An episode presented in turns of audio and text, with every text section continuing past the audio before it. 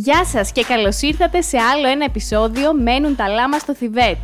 Είναι το podcast του Γιώργου, της Λίνας και της Μαριαλένας και κάθε εβδομάδα συζητάμε ένα θέμα που μας ενδιαφέρει.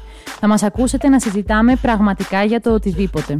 Αν σας αρέσει η παρέα μας, ακολουθήστε μας σε Spotify, Google Podcast, Apple Podcast, στο YouTube επίσης. Μπορείτε να μας βρείτε και στα social media πληκτρολογώντας λάμα, κάτω παύλα, Tibet, σε Instagram και Facebook. Happy llama, sad llama, mentally disturbed llama, super llama, drama llama, big fat mama llama, llama, llama, llama. Who is this big llama? Starting all this drama. It's me, bitch.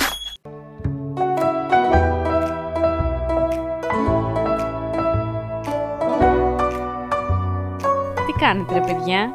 Πώς είστε βρε μάγκες? Καλά είμαστε εδώ πέρα. Είμαστε εδώ πέρα για άλλο ένα επικό επεισόδιο του Μένουν τα λάμα στο Θιβέτ. Δεν αντέχω τόσο έπικνες πλέον. Μα θα είναι πολύ έπικνες. Και μην ξεχνάτε άμα σας αρέσουμε, ε, όπως και να έχει, αν μας ακούτε, να μας βάλετε βαθμολογία στο Spotify. Όχι, γιατί- αν δεν σας αρέσουμε μην μας βάλετε. Εντάξει ρε παιδί Ε. μας, να, να ψηφίσουν ό,τι θέλουν. Που Α, λέμε. τη Είμαστε δημοκρατία υπέρ- και έτσι. Είμαστε, ναι. Είμαστε υπέρ της αυτοδιάθεσης. Άντε καλά. Εγώ δεν είμαι, αλλά αφού είστε δύο. Λοιπόν, σήμερα έχουμε πολύ αγαπημένο μου επεισόδιο. Το περίμενα πώς και πώς. Ε, αποφασίσαμε να συζητήσουμε για τα αγαπημένα μας soundtrack ταινιών. ναι, Αυστηρά ταινιών. Όχι Ναι. σειρών. Ναι. ναι. Γενικά, είναι μία συνήθεια το να ακούω μουσικές από ταινίες που την έχω πάρα πολλά χρόνια. Και με τον Γιώργο, ειδικά όταν ε, ασχολούμασταν και με συγγραφή ιστοριών, γιατί έχουμε περάσει και από αυτό το στάδιο στη ζωή μας, ε, ακούγαμε πάρα πάρα πάρα πολύ. Ναι, η αλήθεια είναι ότι με θυμάμαι αφενός να περνάω αρκετές ώρες στο να ψάχνω soundtrack για να βρω κατάλληλα, για να μπορέσω να τα αποθηκεύσω και στον υπολογιστή μου με τον γνωστό νόμιμο τρόπο. Και αφετέρου να περνάω ε, αντίστοιχα πάρα πολλές ώρες στο να τα ακούω ενώ γράφω ιστορίες. Και ήταν έτσι μια πολύ ωραία γλυκιά περίοδος της ζωής μου που τη θυμάμαι με Αναπορία. νοσταλγία θα έλεγα και με την κλασική διάθεση που είναι τα χρόνια, ωραία χρόνια, που είχες λουλούδια μες στην George. καρδιά. Θα το ονομάσω George Mood αυτό. Ναι, Και θα λέω Ναι, είσαι μπορείς, σε George μπορείς. Mood σήμερα. ναι, με χαρακτηρίζει το George Mood. Εν τω μεταξύ, εγώ δεν είμαι ποτέ άνθρωπος, ρε παιδιά, που είχα πρόβλημα με την ηλικία. Δεν ξέρω τι με έχει πιάσει τον τελευταίο καιρό. Μάλλον για... όχι λόγω, όχι λόγω ηλικίας. Είναι θέμα καθαρά. Καθημερινότητας. Ναι, ότι λίγο με σοκάρει ακόμα η η δύσκολη καθημερινότητα και ότι πλέον δεν υπάρχει καμία προοπτική να το θέσω, χαλάρωση. Ναι. Τέλος πάντων, ας μην βαρύνουμε αυτή την ωραία. Άστο, θα κάνουμε άλλο επεισόδιο που θα λέγεται George Mood και θα το αναλύσουμε. Όχι, κρίμα είναι μωρέ κακομοίριδες οι Γιατί ε, εγώ ακροατές πιστεύω πολλοί μας. κόσμος καταλαβαίνει και συναισθάνεται την κατάστασή μας. Αυτό είναι το πρόβλημα, Μαριαλένα. Και μου, ότι, γκρινιάζει. ότι, Και πολλοί, γκρινιάζει. ότι πολλοί το αντιλαμβάνονται. Α μην τους μαυρίσουμε άλλο την καρδιά. Θεωρώ ότι μία ταινία μπορεί να είναι πολύ καλή, μία ταινία πολύ καλή με πολύ ωραία μουσική μπορεί να γίνει απίστευτη. Επίσης, μια ταινία καλή με κακή μουσική μπορεί να είναι χλιαρή. Εγώ έχω συνειδητοποιήσει ότι οι αγαπημένες μου ταινίες ε, είναι παράλληλα και τα αγαπημένα μου soundtrack κάπως. Δηλαδή δεν ξέρω, μάλλον συ- συνδέονται πολύ μες στο μυαλό μου. Εντάξει, νομίζω ότι είναι όλο το κομμάτι του ότι ήρθε και έδεσε. Δεν νομίζω δηλαδή ότι σε παρέσυρε το soundtrack ντε και Sony για να πεις αυτή η ταινία μου είναι πολύ αγαπημένη. Σε παρασέρνει παρόλα αυτά. Ρε παιδί μου, σου, το συνέστημα ας πούμε, ναι. που σου βγάζει, που εκεί που μπορεί να φτάσεις από το χλιαρό συνέστημα στο έχω κλαίω στα πατώματα, εκεί κάπου μπαίνει η μουσική. Κλαίω στα πατώματα. Ε, πολύ ο λόγος τώρα. Δεν μου έχει τύχει στα πατώματα να κλαίω συγκεκριμένα. Στο καναπέ ή σε μια θέση άνετη. Αλλά θέλω να πω αυτό, ότι όντως εξυψώνει το συνέστημα. Σίγουρα, παιδιά, δεν το συζητάω. Ε, ε, Αγγίζει την ψυχή σου. Δηλαδή, βλέπεις μια σκηνή και έχει μουσικάρα και ανατριχιάζεις ολόκληρος. Δηλαδή, λες, wow. Να πω ένα fun fact καθαρά έτσι πριν να ξεκινήσουμε να λέμε ο καθένας λίγο τις απόψεις μας και τις εμπειρίες μας πάνω στο θέμα. Αυτές λοιπόν τις μέρες που προσπαθούσα να αποφασίσω ποια soundtrack θα διαλέξω για να συζητήσουμε, μπήκα στη λίστα που έχουν κάνει οι φίλοι μας η Movies Cube. Γεια σου πάνω, γεια σου Αχιλέα. Γεια σας, παιδιά. Για παιδιά. Και χάζευα λιγάκι κάποια τραγούδια που έχουμε ανεβάσει διάφοροι που ακολουθούμε τα παιδιά και τα ακούμε. Ψάχνω, ψάχνω, ψάχνω. Εγώ διαβάζω, διαβάζω, διαβάζω. Λέω Α, ναι, και αυτό είναι ωραίο. Μήπως να διαλέξω αυτό. Α, αυτό ωραίο και αυτό ωραίο και αυτό.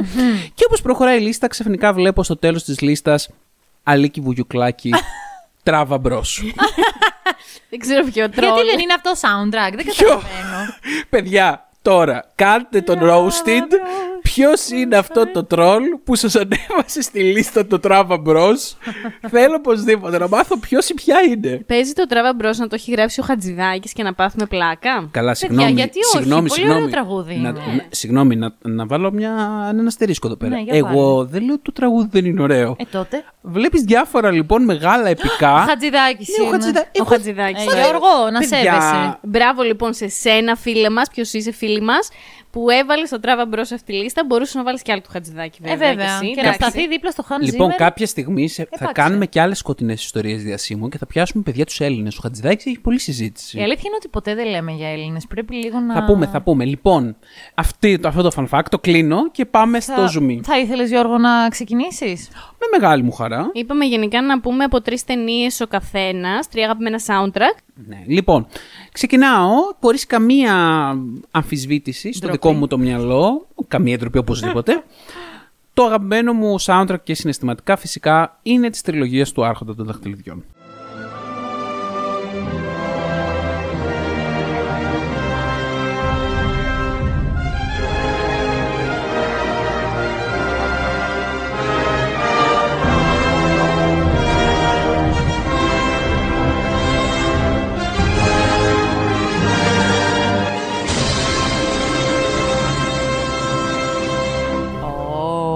Μα πόσο Ποιος το αναμενόμενο περίμενε; για σένα. Παιδιά, συγγνώμη, πάλεψα πάρα πολύ με τον εαυτό μου για να σκεφτώ να το αλλάξω και να βάλω κάποιο άλλο για να μην είμαι τόσο προβλέψιμος, αλλά δεν γίνεται, δεν γίνεται πραγματικά. Εντάξει, όχι, είναι πάρα πολύ δίκαιο. Είναι ένα φανταστικό soundtrack για όλη την τριλογία βασικά. Ε, Να σας πω ότι έχει ψηφιστεί από κάποιες ε, μ, σελίδες ως το καλύτερο soundtrack όλων των εποχών. Εντάξει, Wow. Ναι, εντάξει, οκ. Αυτό τώρα είναι μια άποψη σε κάποιες σελίδες. Δεν σας λέω ότι είναι από κάποια ένωση, πολύ αντικειμενικό κτλ. Ναι, είναι πολύ μεγάλη κουβέντα, αλλά είναι φανταστικό όπως και να έχει. Είναι τέλειο. Ο συνθέτης είναι ο Howard Shore. Συνδέθηκε, ε, συν- η σύνθεση έγινε στα πλαίσια των τριών ταινιών της τριλογίας του Άρχοντα των Δαχτυλιδιών, δηλαδή η συντροφιά του Δαχτυλιδιού, οι δύο πύργοι και α, η επιστροφή του βασιλιά, φυσικά φυσικά. Λοιπόν, κάποια πολύ μικρά fun fact για το soundtrack του Άρχοντα των Δαχτυλιδιών, παιδιά. Αγαπώ fun facts. Το πιο ίσως κυρίαρχο fun fact είναι του πόσο ο Howard Shore συνέθεσε το soundtrack αυτό. Καταρχάς να πούμε ότι του πήρε τέσσερα χρόνια για να συνθέσει το συνολικό υλικό. Για όλη την τριλογία. Ναι, τέσσερα χρόνια. Εμένα και λίγα μου φαίνονται. Ε, και όμως έχω να σου πω, χωρίς και εγώ να το πιστεύω, ότι θεωρείται απίστευτα μεγάλος χρόνος. Άντε ρε. Διάβαζα, παιδιά δεν ξέρω πραγματικά εσείς που κάνετε αυτή τη δουλειά προφανώς έχετε κάποιο πολύ φοβερό ταλέντο, ότι ο μέσος χρόνος για σύνθεση ενός soundtrack συνήθως είναι γύρω στους τρεις μήνες.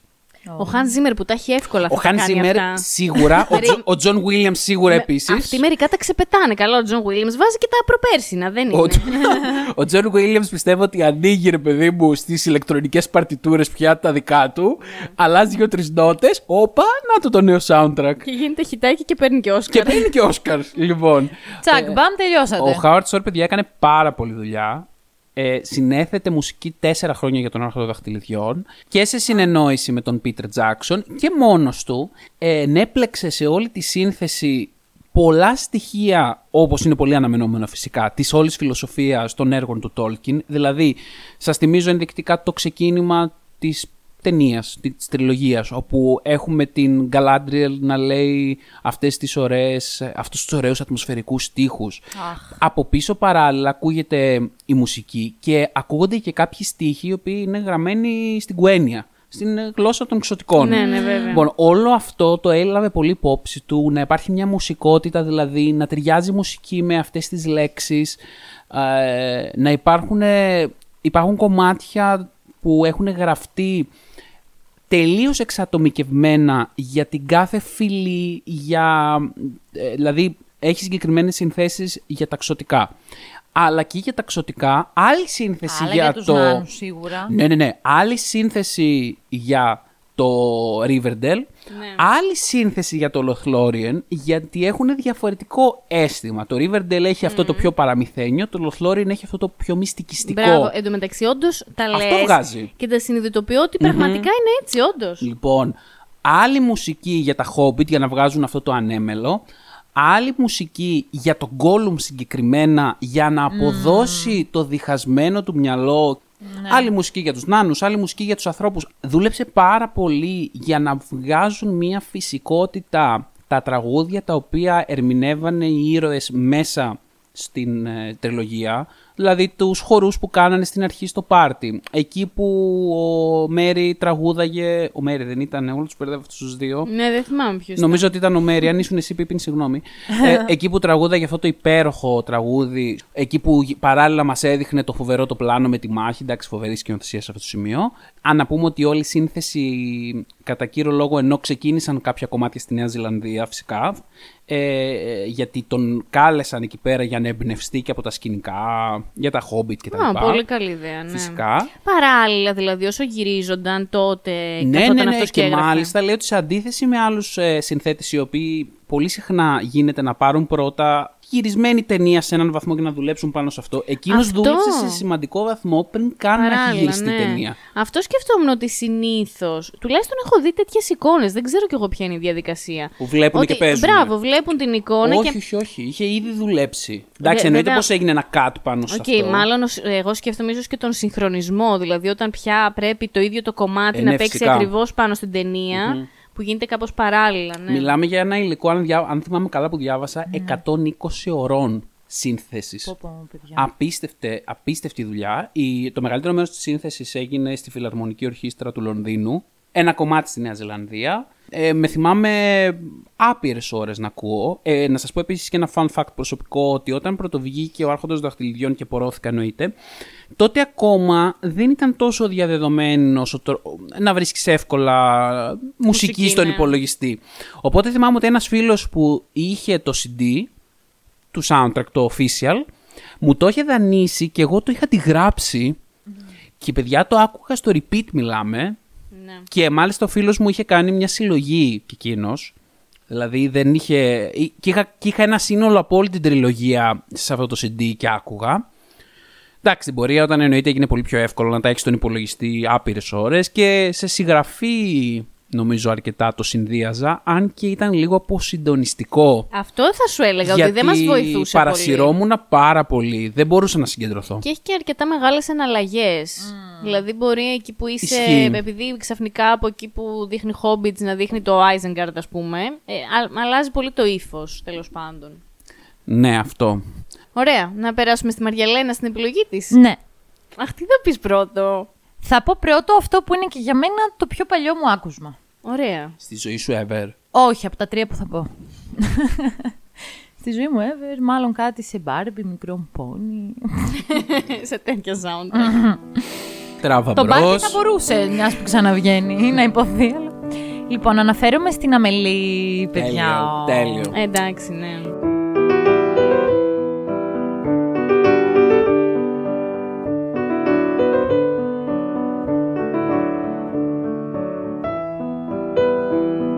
Δεν ήταν μια περίοδος που έπαιζε παντού αυτό το soundtrack. Ναι, δυστυχώς Σε είναι κινητά. καμένο ρε Χτυπούσαν γαμότο. κινητά, παντού έπαιζε το soundtrack. Αχ, δηλαδή. ναι, η μαμά μου το είχε στο κινητό. Όλοι το Ακόμα το είχαν. έχει. Όχι, ακόμα το έχει. Ακόμα το έχει. Α, η μαμά μου είχε και από Kill Bill σε κάποια φάση. Α, Α, τώρα έχει αμελή, μάλιστα, εντάξει. φίλη μου, η μαμά σου. Καλά, σε ποιον δεν αρέσει το αμελή; Ε, Είναι φανταστικό soundtrack. Παιδιά, πραγματικά. Και τώρα σκεφτόμουν πόσο θα ήθελα να βάλω να το ξαναδώ, γιατί πάνε πάρα πολλά χρόνια. Εκείνη την περίοδο το έβαζα και το έβλεπα συχνά. Το έχω δει δηλαδή αρκετές φορές. είναι εμ, του 2001 το Αμελή. Ο σκηνοθέτης είναι ο Jean-Pierre Janot. Δεν ξέρω αν το λέω σωστά. Δεν ήξερα ποτέ το όνομα του σκηνοθέτη, για να είμαι ειλικρινής. Δεν ξέρω. Ε, Εκείνη την περίοδο της ζωής μου δεν έψαχνα και πολύ πώς λένε τους σκηνοθέτες. Α, Αμελή. Το 2001 ειδικά πρέπει να ήσουν Ναι, δεν είναι. πολύ μικρούλα. Ναι. Ο οποίος ε, Ζανέτ μοιήθηκε στη μουσική του Ian Τίρσεν, όπου φυσικά το soundtrack είναι δικά του. Χαρακτηριστικό της μουσικής του Τίρσεν είναι το ακορντεόν και το πιάνο, πράγμα που το βλέπουμε πάρα πολύ έντονο και στο ε, soundtrack της Αμελή. Ναι, ναι. Επομένως, εντυπωσιασμένος πολύ από τη μουσική του, αγόρασε ολόκληρο τον κατάλογο του Τίρσεν και τελικά του ανέθεσε να του φτιάξει και τη μουσική για το Αμελή. Πριν ανακαλύψει τον Τίρσεν, ο σκηνοθέτης ήθελε αρχικά ως composer τον ε, Michael Νίμαν, Πολύ γνωστός και ο Μάικλ Εντάξει, Νίμαν. πολύ Έχει κάνει καλός. πολλά πράγματα καλά. Αλλά μάλλον τον μάγεψε η μουσική του Τίρσεν, οπότε επέλεξε να προχωρήσει με αυτό. Ταιριάζει πάρα πολύ με το aesthetic του Παρισιού και Ναι, όλου αυτού που αποδίδει η ταινία. Είναι Γάλλος, να υποθέσω. Δεν τον ακούω για Γάλλο, δεν ξέρω. Πάντα δεν ήξερα πώς να διαβάσω το όνομά του και τον Είναι έλεγα Γάλλος. Τιρζέν, Α, Ωραία, είναι Τερζέν. γιατί πίστευα Τερζάν. ότι είναι Γάλλος. Βέβαια, εγώ δεν Γιάν ξέρω Τερζάν. καθόλου Είναι γαλλικά. Γιάνν Τερζέν. Πάντως οι Έλληνες Ιαν Τίρσεν τον λένε. Το πιο συχνό που έχω ακούσει είναι αυτό. Εντάξει, εγώ το λατρεύω αυτό το soundtrack. Εννοείται ότι το άκουγα από πολύ μικρή ηλικία, θα πω. Μμμ, δεν Αφού το μπορώ έχει η να μαμά θυμηθώ. σου, έχω κλείσει. Καλά, πέρα από αυτό. Η μαμά μου το έβαλε, έχω κλείσει τα τελευταία χρόνια, δεν μην νομίζεις. Α, Αλλά. Και η αδερφή σου το έχει. Τι γίνεται, όλη η οικογένεια είχε αμελή. Αν είναι δυνατόν πια. Αυτό δεν είναι περίεργο, γιατί έχω τόσα χρόνια έχω ακούσει άπειρες φορές να χτυπάνε κινητά στο λεωφορείο με την Αμελή. ναι, παιδί Ναι, μου, παντού είναι- σου λέω Αμελή, παντού. Είναι καμένη δυστυχώς η Αμελή. Εντάξει, ας μην το λέμε καμένη. Πολλά Όχι, εντάξει, είναι. Αλλά νομίζω τώρα τελευταία πήρε μια ανάσα και μπορούμε να την ξανακούσουμε λίγο πιο. εμένα μου αρέσει πάρα πολύ το κομμάτι που έχει μόνο πιάνο. Ναι. Που είναι αρκετά μελαγχολικό. Ναι, Παρότι αυτό. η ταινία θυμάμαι ότι δεν είχε μελαγχολική διάθεση. Είχε λίγο. Λίγο. είχε μια διάθεση ίσως λίγο νοσταλγική, αλλά δεν θα έλεγα μελαγχολική. Αυτό το κομμάτι είναι αρκετά μελαγχολικό, αλλά έτσι με ένα πολύ ωραίο αίσθηση τέλος πάντων. Ναι. Και πάντα όταν το, όταν το ακούω, τρελαίνομαι, μου αρέσει πάρα πολύ. Εντάξει, και το βασικό, το, το Vals είναι εξαιρετικό. Φοβερά όλα. Ναι. Πά- Πάρα πολύ ωραίες μουσικές. Πολύ καλή επιλογή. Λίνα, περνάμε σε σένα. Πίκατσου διαλέγω εσένα. Λοιπόν, εγώ θα σας πω για μια πολύ αγαπημένη μου ταινία και ένα πολύ αγαπημένο μου soundtrack. Θα σας πω για την εξηλαίωση του Τζο Ράιτ. Ο Τζο Ράιτ είναι ο σκηνοθέτης και το soundtrack το έγραψε ο Ντάριο Μαριανέλη, που πιστεύω ότι Μαριανέλη. Πολύ έχει, ωραία. πιστεύω ότι έχει ιταλικές ε, ναι. ρίζες ο Ντάριο Μαριανέλη. Θα το έλεγα κι εγώ.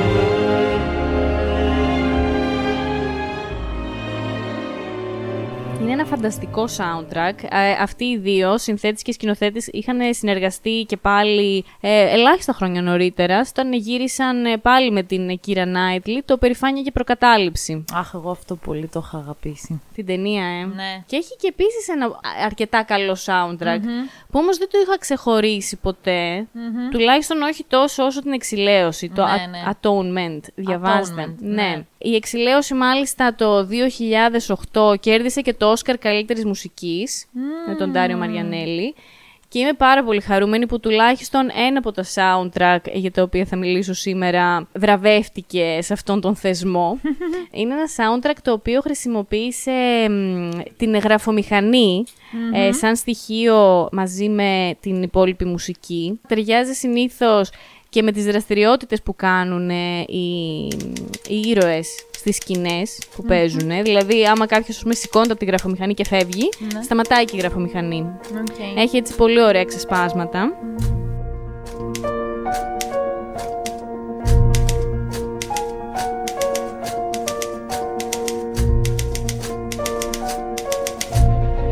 Έχει ένα ωραίο fun fact ε, ότι λέει το, το τέταρτο μουσικό κομμάτι ονομάζεται C-U-N-T και λέει είναι μ, ουσιαστικά το ακρωνύμιο της λέξης cunt. Α, cunt που ξέρουμε όλοι τι σημαίνει. ε, ναι, έχει σημασία για την ιστορία της ταινίας. οκ. Υπάρχει ένα πάρα πολύ ωραίο κομμάτι ε, το οποίο έχει μέσα ε, στίχους και είναι όταν ο πρωταγωνιστής ε, πηγαίνει στη Δουνκέρκη στον πόλεμο, τον δεύτερο παγκόσμιο και έχει λέει ε, κομμάτι από το Dear Lord and Father of Mankind που είναι νομίζω ένας πολύ γνωστός ύμνος που τον χρησιμοποιούν ε, έτσι και τον ε, βάζουν μέσα στο soundtrack. Αλλά το δικό μου προσωπικό αγαπημένο κομμάτι νομίζω ότι είναι το πρώτο τελευταίο Cottage by the Beach το οποίο είναι απίστευτο. Δηλαδή, δεν ξέρω, το βάζω πάρα πολύ συχνά και το ακούω έτσι μόνη μου. Απλά για να χαλαρώσω, για να το ακούσω. Για να... Έχει και πάρα πολύ μεγάλη σημασία αν έχεις δει την ταινία και ξέρεις τι συμβαίνει. Ναι. Ε, και κλείνει με το Claire de Lune, το οποίο είναι ένα πάρα πολύ διάσημο κομμάτι. Έχει χρησιμοποιηθεί σε πάμπολε ταινίες και σειρές. Μέχρι και ο Παπακαλιάτης το έχει χρησιμοποιήσει. Που εντάξει, αυτός ο άνθρωπος έχει χρησιμοποιήσει ό,τι κυκλοφορεί σε soundtrack, θα μου Ισχύει, πεις. να το πούμε και αυτό. Αλλά ναι, αυτά. Μάλιστα. Ε, Νομίζω ότι το Ωραίο. άξιζε το Όσκαρ. Ναι, ναι, ναι. Εξαιρετικό. Να το ακούσετε και να, Να δείτε το και την δείτε. ταινία. Ναι. Μάλιστα, Γιώργο. You're next. Εγώ εντωμεταξύ δεν θα αλλάξω ύφος, παιδιά. Επιστρέφω στο έπος, αφού έχετε εσείς πιάσει όλη την ποιότητα και την ηρεμία και έτσι κάπως τη χαλάρωση. Ναι, προχωράω καλά, ηρεμία. και έρχομαι σε άλλη μια τριλογία Ναι. στους πειρατές της Καραϊβικής. Α, καλά. Ταραραν, ταν, ταραραν, ταν, ταραραν.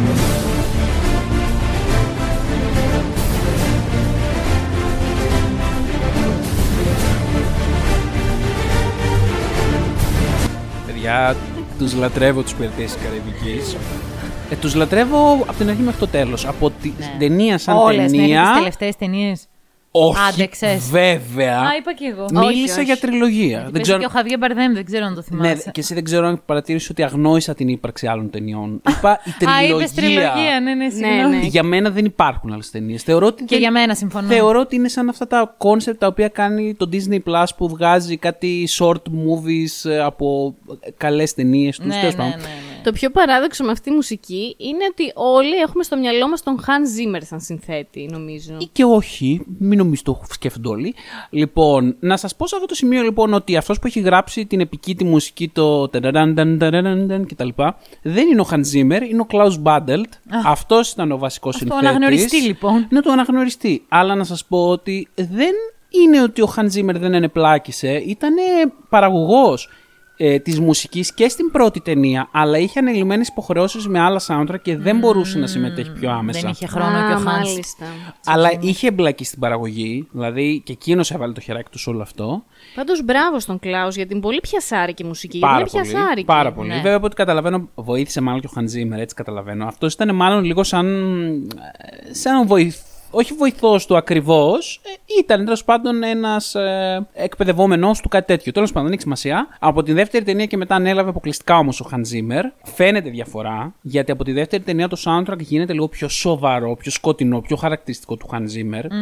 Και τέριαξε πάρα πολύ γιατί όντως και οι πειρατές της Καραϊβικής από τη δεύτερη ταινία άρχισαν να γίνονται σιγά σιγά λίγο πιο σκοτεινοί, φτάνοντας στην τρίτη, η οποία ήταν πάρα πολύ σοβαρή. Ναι. Δηλαδή σε σημείο που πλέον είχε φύγει όλο αυτό το χαζοανεμελοπαιδικό της πρώτης ταινίας, το οποίο εγώ το λατρεύω. Μπορώ να πω ότι οι πειρατές της Καραϊβικής στο story είναι κάπως παρόμοιο για εμένα με τον Άρχοντα Δαχτυλιδιών. Όταν πρώτο βγήκαν είχα μία άρνηση. Θεωρούσα ότι είναι σαχλή. Και με αυτό είχες άρνηση. Όχι, είχα, είχα από μόνος μου αποφασίσει ότι είναι σαχλή και ότι δεν αξίζει. Κάποιος τους είδε και μου τους πρότεινε και κάθισα και τους είδα και έπαθα πλάκα, παιδιά. Μου άρεσαν πάρα πολύ. Εντάξει, δεν θα υποστηρίξω ότι είναι, ε, ξέρω εγώ, κανένα αριστούργημα. Εννοείται, δεν το συζητάμε. Αλλά είναι μια πάρα πολύ ευχάριστη τριλογία ταινιών. Η μουσική δεν είναι τέλεια. Είναι αυτό το λίγο epic όπου χρειάζεται. Λίγο goofiness όπου χρειάζεται. Λίγο σκοτεινό έτσι επικό σοβαρό όπου χρειάζεται. Καλά, δεν το συζητώ. Είναι ένα από τα πιο πετυχημένα soundtrack. Τι να λέμε Είναι τώρα; απίστευτα πιασάρικο. Ναι, ναι. απίστευτα. Δηλαδή, στο, νομίζω ότι στο μυαλό του μέσου ανθρώπου που βλέπει ταινίες είναι από τα πρώτα που θα του έρθουν. Να πεις, ε, πες μου ένα έτσι πολύ iconic ε, θέμα.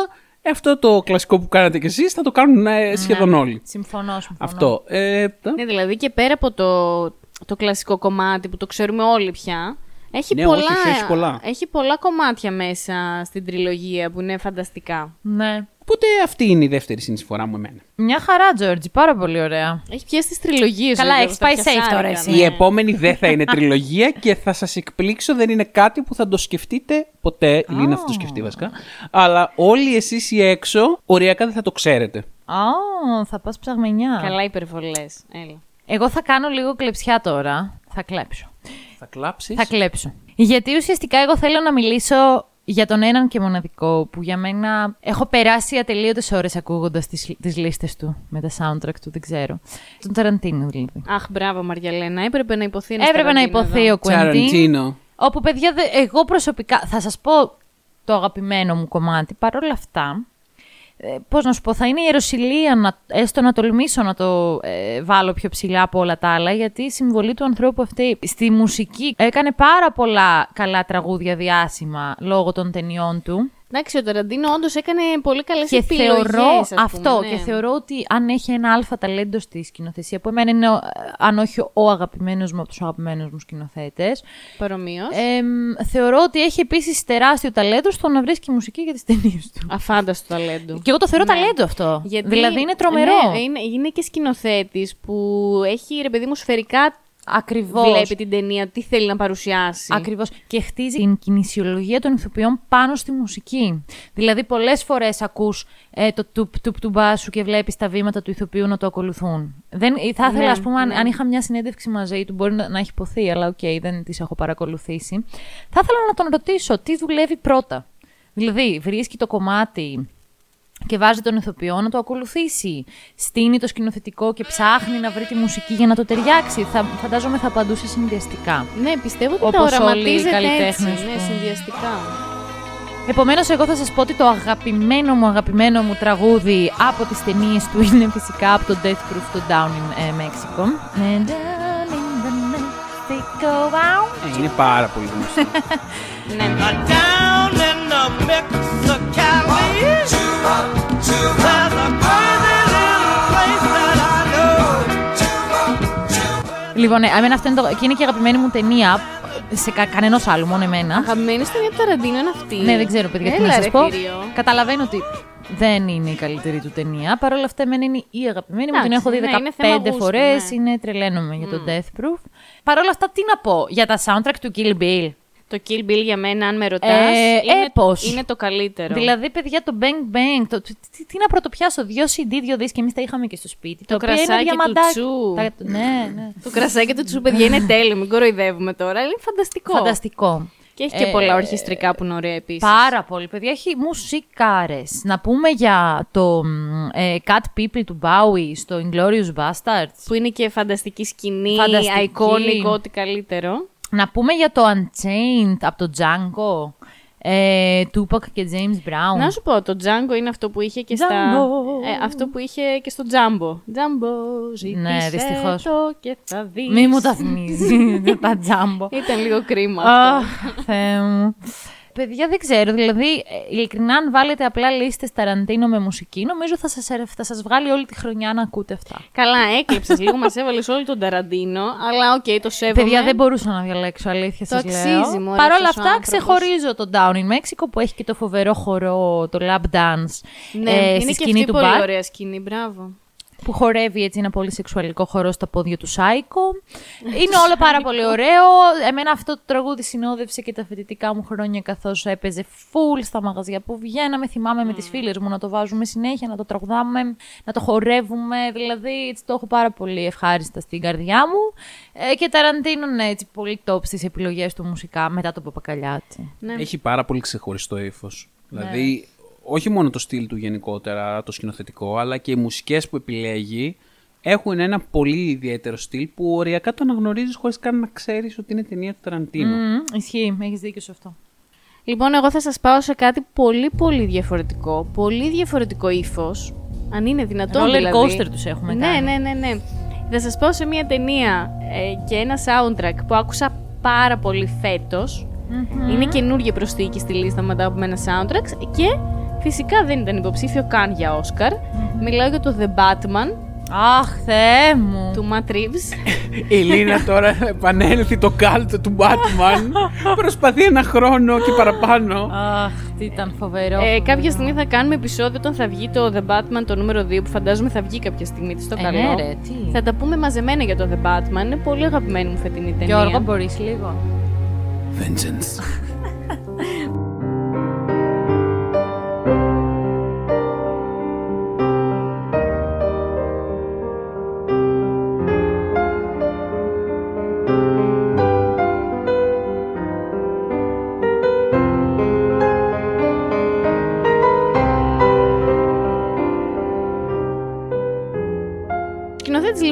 λοιπόν είναι ο Matt Reeves και ο συνθέτης είναι ο Michael Giacchino. Ε, και αυτός είναι ιταλικής ε, Τζινκίνο. καταγωγής. Δεν ξέρω, για βάλτε να το πατήσω. Άντε πάτε. Να δούμε. American composer λέει. Ναι. Ρατατούι. Ω. Έχει Και βραβευτεί. το Up. Έχει βραβευτεί και για το Lost. Έχει πάρει Emmy. Άντε ρε. Μάλιστα, οκ. Μπράβο του. Ε, συγκεκριμένα πάντως με τον ε, Matt Reeves έχουν κάνει πάρα πολλές ταινίες. Έχουν δουλέψει μαζί στο Cloverfield, στο Let Me In, A Dawn of, ε, Dawn of ε, the Planet of the Apes, War of the Planet of the Apes και εν τέλει το 2019 τον Οκτώβριο λέει ανακοίνωσε ο Matt Reeves ότι ο Michael Giacchino θα δουλέψει μαζί του στο The Batman.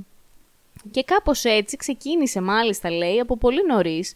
Ήταν πολύ ενθουσιασμένος ε, με αυτή τη δουλειά με το The Batman.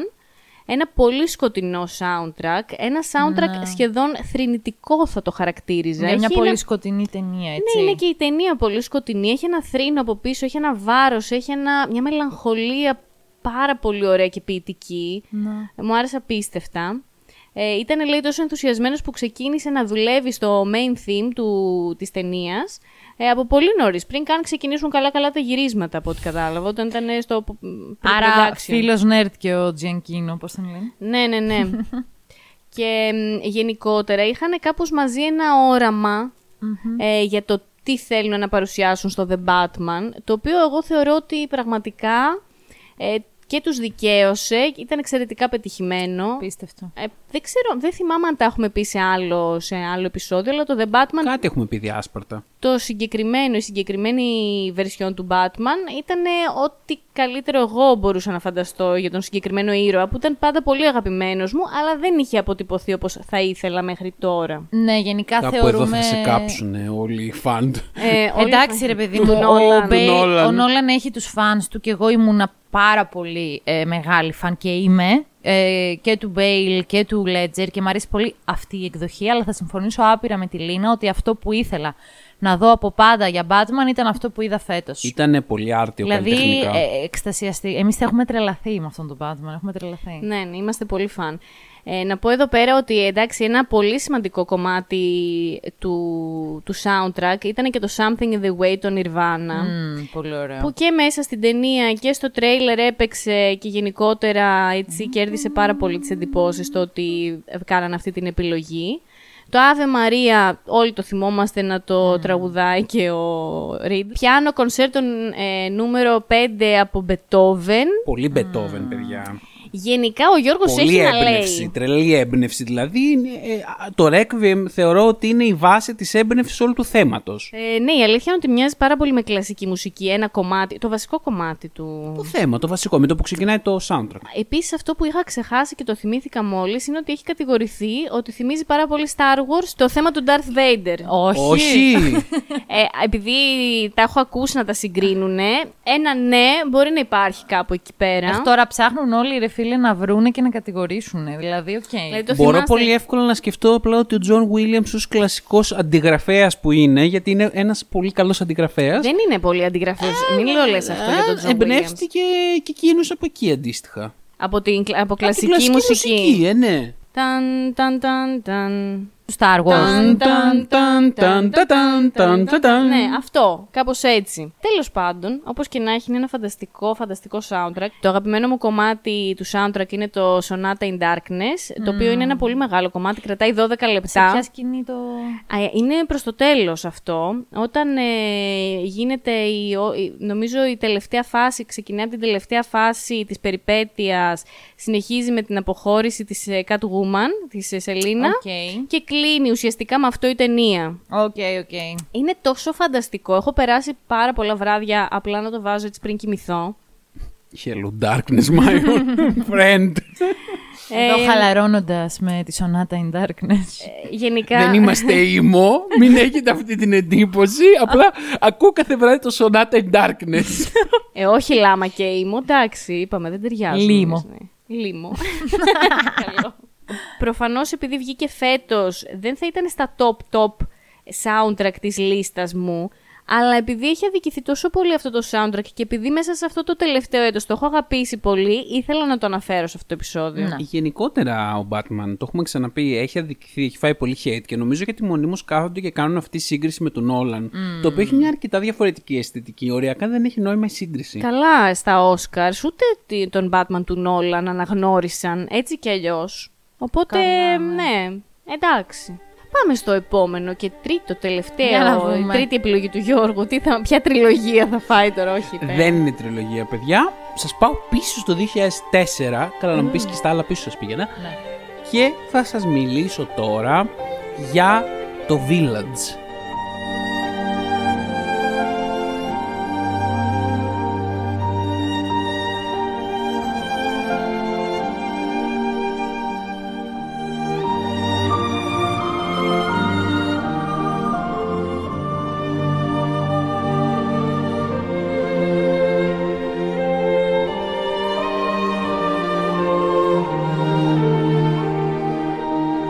Μπράβο, εγώ Το θα πω. Village. Του James Newton Howard. Είναι εξαιρετική επιλογή και είναι μέσα στα αγαπημένα μου και εμένα σίγουρα. Έχω ιδέα τι είναι. Λοιπόν, είναι μια ταινία του Σαμαλαγιάν, ε, Μαριαλένα. Αυτό που έχει γράψει την έκτη αίσθηση. Ναι. Και γενικά γράφει Σάμαλα. λίγο ιδιότροπα πράγματα, ας το πούμε. Ίσως όχι τόσο πετυχημένα καμιά φορά. Στο 90% όχι πετυχημένα.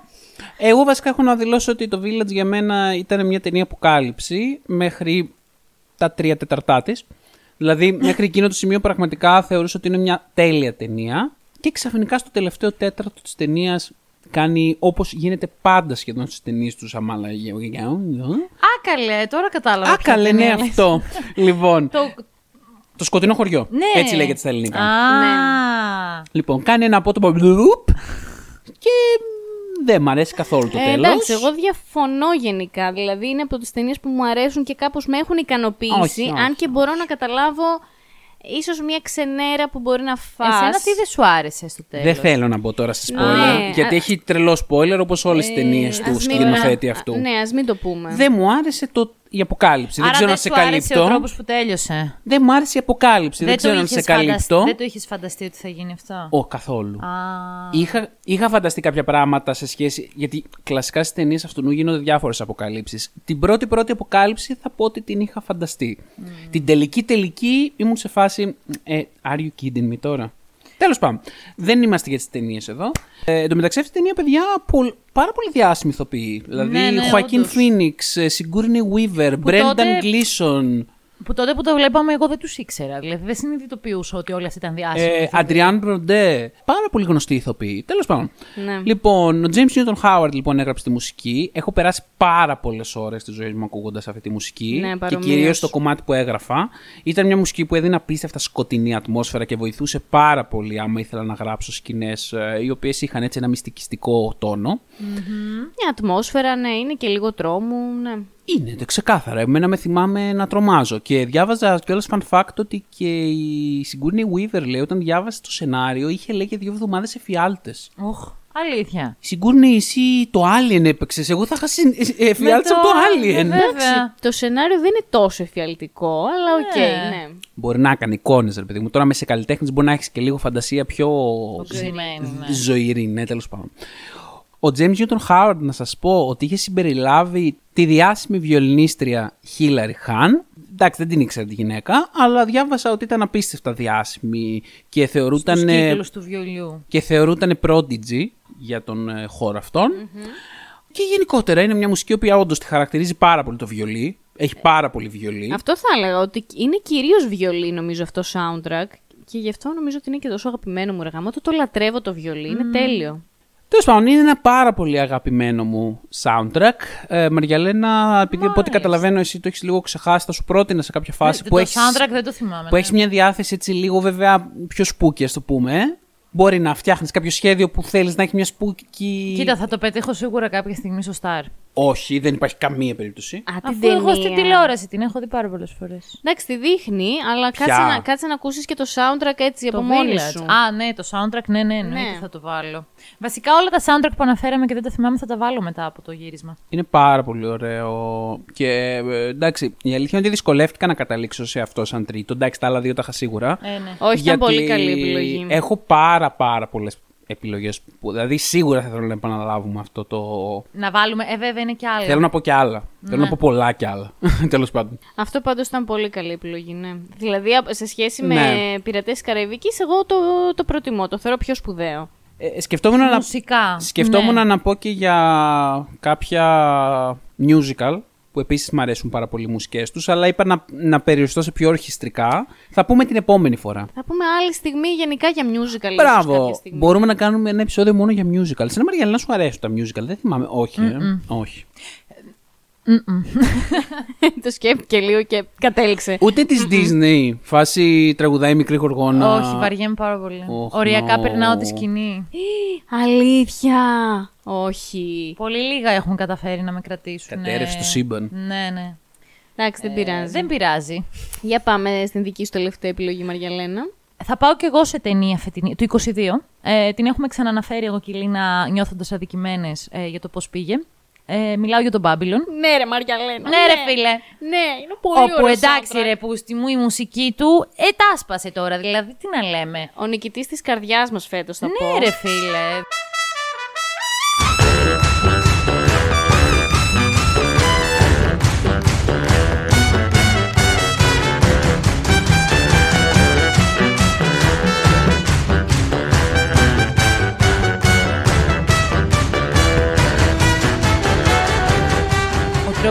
Χορεύει πάνω στο κομμάτι η Ρόμπιν. Μιλάμε. Παιδιά, δεν ξέρω. Εγώ ήθελα μέσα στο σινεμά να σκοθώ και να αρχίσω να χορεύω. Με είχε κάνει. Το άκουγα Φανταστική. μετά ένα-δύο μήνε. Πήγαινα για μπάνιο και έπαιζε Ναι, συνέχεια τον Babylon. ναι, ναι, Η ναι. φάση ήταν αυτή. Ε, πάρα Καμένα πολύ Όσκαρ. ωραίο κομμάτι. Καμένα Όσκαρ. Ένα για τη μουσική Καμένο και ένα Όσκαρ. για την Μάργκο Ρόμπι. Ξεκάθαρα, δεν τη θέλουνε, τη ζηλεύουνε. Θα πω αλήθειες. Γενικά αυτή την ταινία δεν τη θέλει να τη ζηλεύαν, δεν ξέρω τι. Τους συνέφεραν αυτά που έδειχνε. Γενικά είναι ένα soundtrack το οποίο θα μπορούσε άνετα να το ακούσεις και έξω, σε μαγαζιά, να χορέψεις. Δεν ξέρω, πάρα πολύ ωραίο. Εγώ απορώ που δεν το ακούμε ήδη. Που Κι δεν εγώ. είναι εκεί έξω στον κόσμο να ακούγεται δεξιά-αριστερά. ας Μήπως πούμε. είναι και δεν βγαίνουμε εμείς αρκετά. Ε, ίσως δεν βγαίνουμε Μμμ, αρκετά. Γιατί τώρα, άμα το σκεφτείς, πού να το παίζει. Hello darkness, my old friend; Exposed. Μετά σας πείραξα εγώ. Ουσιαστικά το Babylon είναι ταινία του Damien Chazelle. Η μουσική είναι του Justin. Ε, τώρα το όνομα, παιδιά, σχολάτε με. Hurwitz. Hurwitz. Hurwitz. Hurwitz. Hurwitz. Ας το πούμε με μία προφορά. Justin Hurwitz. Ωραία το είπες. Ο οποίος είναι συχνός συνεργάτης του Σαζέλ. Δηλαδή, οι δυο τους έχουν κάνει μουσική για πολλές ταινίες του Σαζέλ, όπως το μ, La La Land. Ας πούμε, που είπαμε πριν για musical. Το La La Land, τι Δεν έχεις το να έχω πεις; δει. Α, δεν το έχεις δει. Ναι. Ε, πρέπει να κάνουμε βραδιές ε, μ, κινηματογράφο οπωσδήποτε. Δεν γίνεται. Ναι, ναι, ναι, πρέπει. Ε, το Whiplash επίσης ήταν οι δυο τους και στο Whiplash. Φοβερό το Whiplash. Ναι. Το σκεφτόμουν και εγώ το Whiplash να το πω. Ναι, το Whiplash ας πούμε και εμένα μου άρεσε πάρα πάρα πολύ. Ε, έχει έντονα στοιχεία jazz η μουσική, προφανώς και λόγω ε, χρονολογίας που εκτελέσει την ταινία. Ναι. Πολύ χορευτικά στοιχεία, μιλάμε για το 1920, οπότε μπορείτε να ταξιδέψετε σε αυτή τη χρονολογία και να φανταστείτε λίγο τον ήχο. Ε, βέβαια, ο ήχος είναι πολύ εμπλουτισμένος με μοντέρνα Πολύ στοιχεία. εμπλουτισμένος. Και rock and roll και τέτοια φάση. Γενικώ ο συνθέτης ε, δήλωσε ότι ήταν μεγάλο ε, challenge για αυτόν να γράψει αυτή τη μουσική. Πόσο να τη δούλεψε άραγε. Εγώ γενικά τη θεωρώ σπουδαία με την έννοια ότι αυτή η ταινία το 50% είναι η μουσική, ρε παιδί μου. Δηλαδή, χωρίς Ναι. τη μουσική είναι γυμνή αυτή η ταινία. Δεν υπάρχει. Ισχύει. Αλλά είναι στη σπουδαιότητά της αυτό. Δεν το λέω αρνητικά, ίσα ίσα. Ναι, ναι, ναι, αυτό ακριβώς. Γενικώς προσπάθησε, ρε παιδί μου, να δημιουργήσει μια κατάσταση η οποία να ταιριάζει στο ύφος της ταινίας που ήταν λίγο άγριο, λίγο ένας κόσμος ειδονιστικός. Αυτός που προσπαθεί να βγάλει. Μπράβο, το βγάζει αυτό. Και φυσικά από σύγχρονα dance ε, στοιχεία, που αυτό το, το νιώθεις κατευθείαν με το που το ακούσεις. Τώρα τι φαντάζομαι στο μυαλό μου, ας πούμε, αυτή η μουσική. Ναι, δηλαδή σε κάνει να χορεύεις. Είναι φανταστική.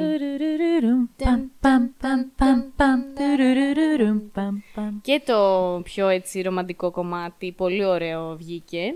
Ε, Voodoo Mama, Φανταστικό. Call Me Money, πα- πάρα πάρα πολύ ωραία κομμάτια παιδιά, πάρα πολύ ωραία ταινία. Αν κι εσείς ε, δεν έτυχε να την ακούσετε ή να τη δείτε γιατί την έθεψε το Hollywood, να την δείτε. Ε, Θαύτηκε γενικά αυτή η ταινία, δείτε την πραγματικά. Είναι από αυτές που πέρασαν δυστυχώς ε, ναι, λίγο ε, ήσυχα και δεν θα έπρεπε. Θα Δεν- έπρεπε να δεν έχουν ακουστεί είναι πιο για πολύ. ησυχία αυτή η ταινία, είναι να τη δεις στο τέρμα, να τη χαρείς, είναι έξαλλη, είναι φανταστική, είναι σε όλα τις ε, έτσι πρέπει να είναι. Οπότε αυτό, με αυτό θα κλείσω εγώ. Πάμε και στη δική μου τελευταία, που πάλι θα σας πάω σε πολύ διαφορετικό ύφος. Δεν ξέρω Τέλειο, πώς... Μ' αρέσει πάρα πολύ αυτό. Κάθε φορά πώς τα καταφέρνουμε. Αλλά, μ, ε, παιδιά, τώρα θα σας πω για το αγαπημένο μου soundtrack όλων των εποχών. Δεν, δεν μπορούσα να το αφήσω απ' έξω από αυτή την πρώτη εκπομπή που κάναμε για τα soundtrack, γιατί είναι μια μουσική που την ακούω από το 2006 σχεδόν συνεχόμενα. Την, έχω- δεν ξέρω εκατομμύρια φορές έχω ακούσει αυτό το soundtrack. Μιλάω για την ταινία The Fountain Α, βέβαια. ε, του Ντάρεν Αρονόφσκι. Και μ, Θέλει και εδώ να καταγγείλει. εδώ, Κατήγγειλε. εδώ έχω τεράστια καταγγελία. Δηλαδή, άμα έχουμε μιλήσει για αδικία στο Babylon, για αδικία στο Batman, ε, τώρα μιλάμε για τεράστια, τεράστια αδικία. Εδώ γενικά υπάρχει σίγουρα κάποια ύποπτη κατάσταση. Δεν υπάρχει φυσιολογικό. Δεν υπάρχει τίποτα το φυσιολογικό στο γιατί αυτή η μουσική δεν πήρε Όσκαρ. Αυτή η μουσική διάβασα σήμερα και όλες ότι πήρε mixed κριτικές. Δεν μπορώ να καταλάβω γιατί. Δηλαδή, πραγματικά όμως.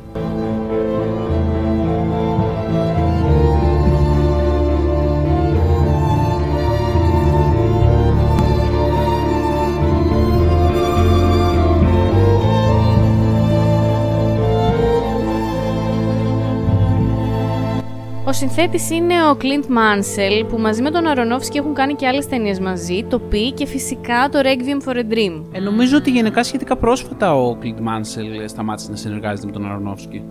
Αχ, γιατί τι έγινε; Δεν ξέρουμε αν έγινε κάτι. Εγώ τουλάχιστον δεν γνωρίζω. Για το Requiem for a Dream δεν έχω να πω λόγια. Είναι ένα από τα πιο κλασικά soundtrack. Δηλαδή, αν κάναμε λίστα με κλασικά soundtrack, Θα ήταν. ε, θα ήταν σίγουρα μέσα. Να είναι καλό ο Χριστόφορος. Ε, δεν είναι μόνο ο Χριστόφορος. το, Re- το Requiem for a Dream, παιδιά, αν έχετε το Θεό σας, χρησιμοποιήθηκε στο πρώτο τρέιλερ του Άρχοντο των Δαχτυλιδιών. Δεν μπορώ να καταλάβω γιατί. Το έχουμε Προφανώς. σχολιάσει ότι cringe δεν μου μπορούσαν. ακούγεται. Δεν θέλαν να κάψουν προφανώς το original. Εγώ soundtrack. πιστεύω δεν είχε βγει ακόμα το soundtrack του Lord of the Rings καθόλου. Καλέ σου λέει τέσσερα χρόνια το δούλευε. Ε, ναι, δεν θα είχε, δεν θα ήταν προς, ε, Έκθεση. προς έκθεση. Όχι, δεν υπάρχει ναι. καμία περίπτωση. Εγώ Δεν πιστεύω το ξέρω. κάνανε επίτηδες γιατί δεν θέλαν να κάψουν το original soundtrack.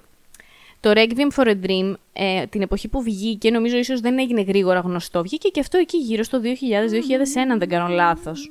Μιλάμε για ένα φανταστικό κομμάτι και έχει και άλλα κομμάτια μέσα η ταινία που είναι το γνωστό αξιόλογα. νομίζω είναι το Winter, έτσι δεν είναι; Μπράβο, ναι, και αυτό. Ε, τέλος πάντων γυρίζουμε στο Fountain που έχει μια, ένα πολύ διαφορετικό ύφος σαν μουσική, εξαιρετικά μελαγχολικό. Πρέπει να νιώθεις καλά ψυχολογικά, πιστεύω, για να ακούσεις αυτή τη μουσική. Ή να νιώθεις χάλια και να μπεις και να βυθιστείς. Ναι, Και να γίνει soundtrack στη ζωή σου. χρησιμοποίησαν την Kronos Quartet, ε, που είναι το κουαρτέτο εγχόρδων, ε, όπως ε, και στο Requiem for a Dream. Γενικά όλοι αυτοί συνεργάζονται μεταξύ τους. Ο Μάνσε λοιπόν έκανε πάρα πολύ έρευνα, λέει, για να συνθέσει το soundtrack αυτό. Ε, χρησιμοποίησε, τέλος πάντων ήθελε να κάνει ένα organic feeling να βγάλει το score. Πειραματίστηκε με όργανα και με ηλεκτρονική μουσική. Ήθελε να βγάζει αυτό το συνέστημα. Εν τω μεταξύ, επειδή το The Fountain σαν ιστορία στηρίζεται σε τρεις διαφορετικές ιστορίες στην ουσία οι οποίες ενώνονται, ε, κάπως ήθελε να, μ, ε, να έχει και ένα διαφορετικό ύφος ε, κάπως σε κάθε μία από αυτές τις ιστορίες. Εγώ θεωρώ παρόλα αυτά ότι όλο το soundtrack έχει ένα ύφος βασικό, αυτό της μελαγχολίας της βαθιάς. Κάπως σε κάνει να σκέφτεσαι υπαρξιακά αυτή η μουσικη Έχω να πω ότι ο Μάνσελ λέει ότι εργάστηκε πάνω σε υλικό για το The Fountain 5 με 6 χρόνια. Ο Howard Shore τι έχει να πει γι' αυτό, θέλω να πω. 5 με 6 χρόνια. Ε, συγγνώμη τώρα, για να γράψεις για μια ταινία soundtrack 5 με 6 χρόνια, μάλλον ήταν λίγο αργόστροφος. Δεν είναι deadlines αυτά. Καλά, ντροπή να μιλάμε έτσι για τον Clint Mansell. ε, να πω ότι το soundtrack κρατάει περίπου 46-47 λεπτά. Δεν είναι καν τριλογία, ας πούμε, ή κάτι τέτοιο. Αλλά ο άνθρωπος έκανε φοβερή δουλειά. Έκανε φοβερή δουλειά, πραγματικά. Λέει μάλιστα ότι του λείπει το, η κλασική εκπαίδευση στη μουσική. Το αγαπημένο μου κομμάτι, να το πω και αυτό, είναι το Death is ε, the Road to O, που είναι πρώτο τελευταίο κομμάτι. Και το αμέσως επόμενο, το Together We Will Live Forever, που είναι μόνο πιάνο και είναι επίσης πολύ αγαπημένο μου. Γενικότερα αυτή την ταινία και δείτε την και ακούστε το soundtrack, είναι εκπληκτικό. Ε, όσα χρόνια και αν περάσουν, δεν έχει καταφέρει καμία ταινία να το ξεπεράσει και έχω ακούσει πραγματικά πάρα πολλά soundtrack. Οπότε, ναι, Θα κλείσω με αυτό. Δεν μπορούσα να το αφήσω να παίξω σε καμία περίπτωση. Εντάξει, νομίζω... Να πούμε όμως ότι δεν πήρε το Όσκαρ. Παρόλο. Α, ναι. Δεν θα το, θα πει, το καταγγέλω. Μπράβο, Ναι, ξεκίνησα, Ζακρούζ. ξεκίνησα με γκρίνια και δεν. ε, σε συνεπήρη μου. πε- το 2006, τέλος πάντων το δυο- 2006 βγήκε η ταινία, δεν ξέρω, ήταν στα, στα Όσκαρ εκείνα. Δεν ήταν καν υποψήφιο. Ούτε καν υποψήφιο. Και πρόσφατα θυμήθηκα ότι εκείνη τη χρονιά πήρε το Όσκαρ καλύτερης μουσικής το Βαβέλ, το οποίο το έγραψε ο Σανταολαλά. Βαβέλ. Που τον Σανταολαλά λόγω Last of Us εγώ, οκ, τον εκτιμώ πάρα πολύ. Τώρα είναι όνομα αυτό.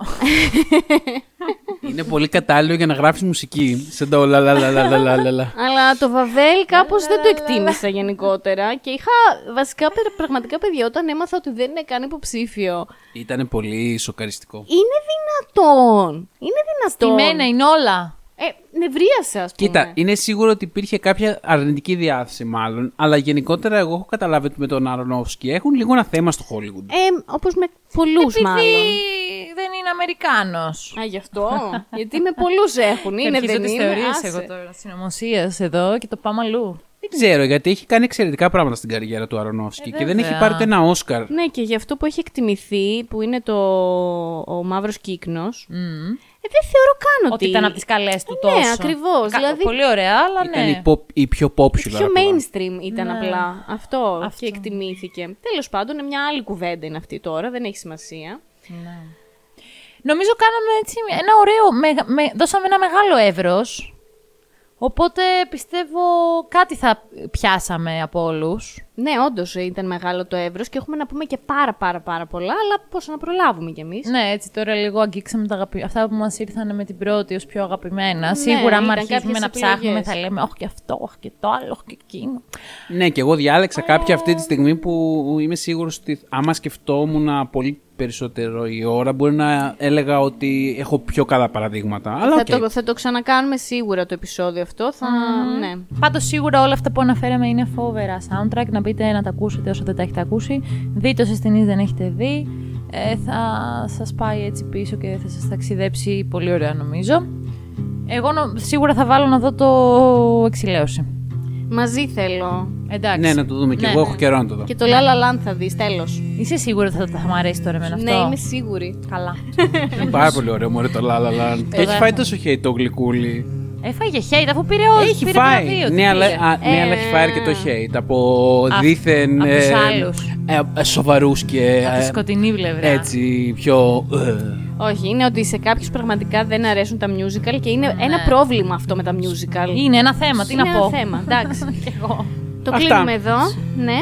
Φιλάκια πολλά. Σας χαιρετούμε. να περνάτε όμορφες μουσικές μέρες. Γεια σας! Γεια. Bye bye. Something in the way.